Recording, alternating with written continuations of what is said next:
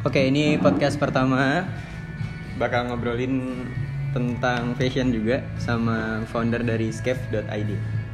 Skef underscore atau skef.id? Hendris underscore Skef underscore ID. Spell mas. Coba. Skev underscore ID S C A VE underscore ID. ID Oke.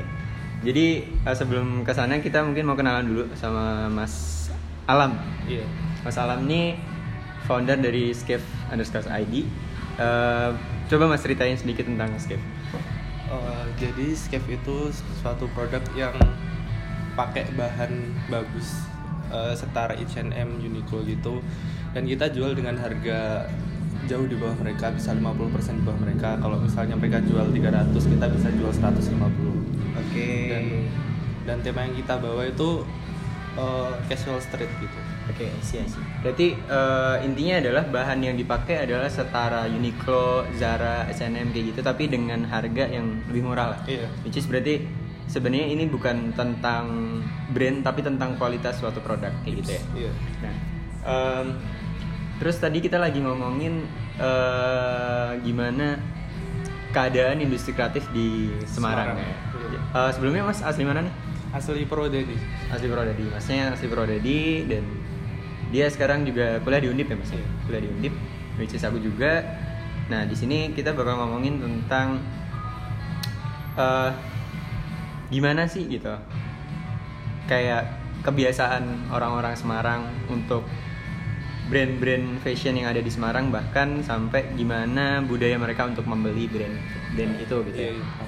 Eh, tadi kita baru ngomongin tentang mungkin kurangnya ini ya mas ya kurangnya sense sense Iya. kurangnya sense sama kurangnya respect terhadap respect terhadap suatu satu Produk. produk gitu Iya. oke Eh, mungkin keluhan kita terhadap eh, budaya ini adalah lebih kepada kita ngelihat suatu ini ya mas ya suatu toko which is dia ngejual barang-barang kita nggak perlu sebut merek Iya, iya.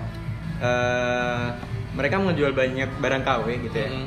Barang yang mungkin rekondisi atau bahkan barang-barang yang benar-benar itu jelek banget purely KW gitu ya. Ah, jelek banget itu. aku pernah beli itu mereknya apa ya Volcom Oke, merek Qualcomm gitu ya. kemeja Hmm. harganya cuma 120 Oke. gila Terus- Qualcomm 120 ke padahal kalau kita ke Planet Surf nih ya, aduh itu bisa sampai sekitar 500 ribu ke atas iya lah. ya. 800 800 lah ya Qualcomm gitu.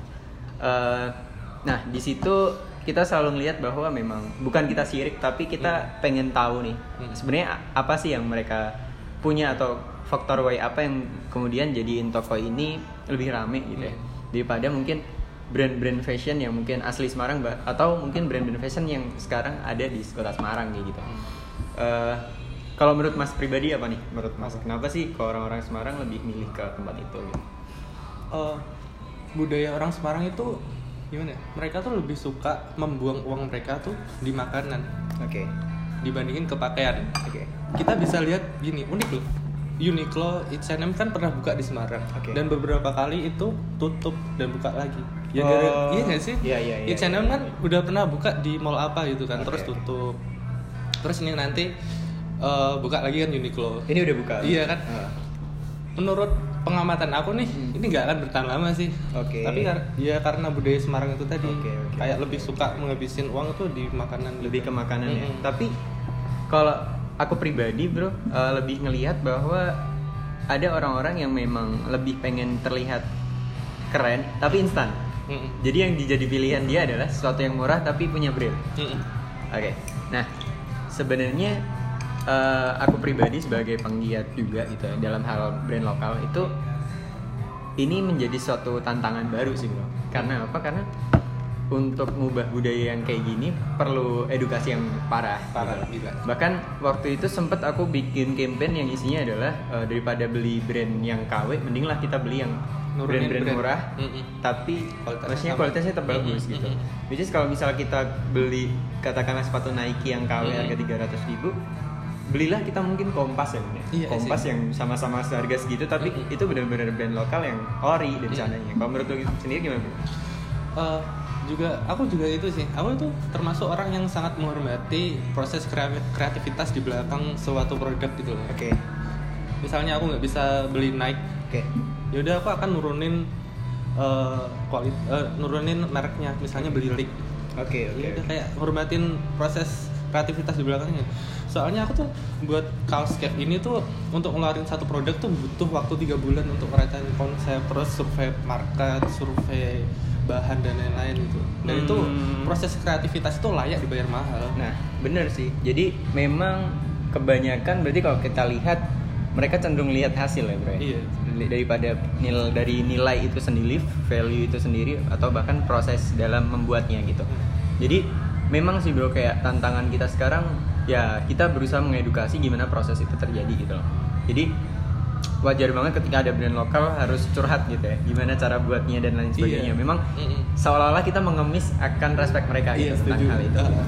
jadi eh, please banget nih buat pendengar yang masih suka beli brand-brand KW gitu Betul. semoga teredukasi lewat podcast ini gitu karena proses kreatif itu layak banget dibayar gitu loh aku Oke. pernah kayak tiga hari nggak tidur ya Oke. ngekonsep nih kaos mau dibuat kayak gimana dan lain-lain gitu Oke, oke, oke.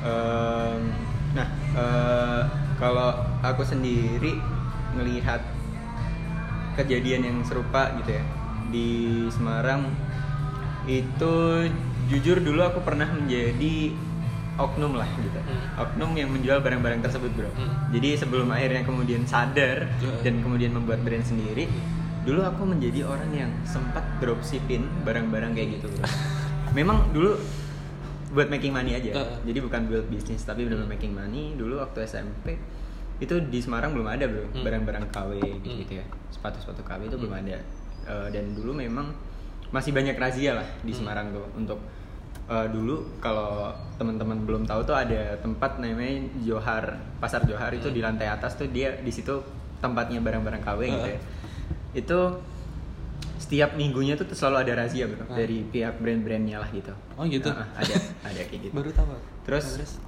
eh, di situ otomatis masih ada market yang masih butuh banget dong tentang brand-brand yang masih belum apa ya belum dijual dengan buka-bukaan padahal brand itu KW gitu lah ibarat.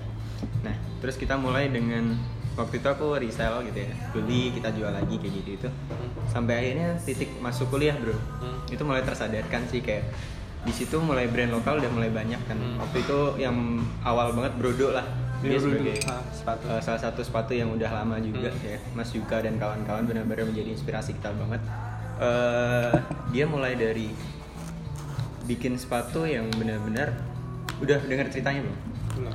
tentang jadi Mas Yuka nih sebenarnya accidental sih jadi dia itu pengen datang ke wisuda which is dia pengen pakai sepatu kulit yang bagus dong Hmm. dan memang kesusahan buat nyari size bro Nah. karena size dia 45 ke atas lah ibaratnya Agak susah.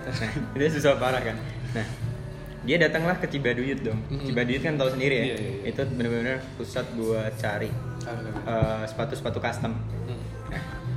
Eh, akhirnya dia bikin di sana dan banyak akhirnya teman-temannya yang nanya gitu, bikin di mana dan segala macamnya. Akhirnya di situ mula- awal mulanya Brodo ada gitu. Di situ aku melihat cerita itu akhirnya mikir gitu.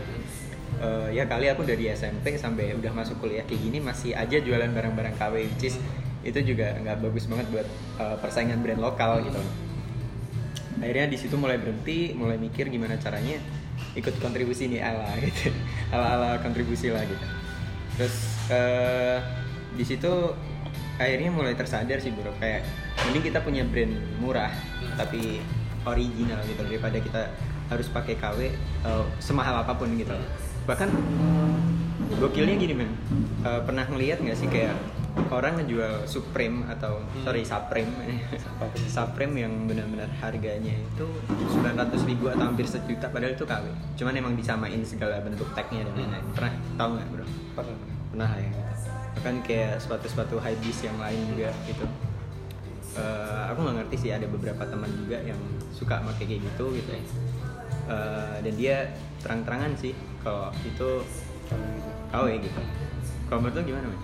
Dosa itu sangat-sangat nggak punya manner gitu. Oke, oke, oke, oke. Berarti lebih kepada orang- kamu anggapnya orang-orang ini nggak ngargain prosesnya gitu. ya? Oh.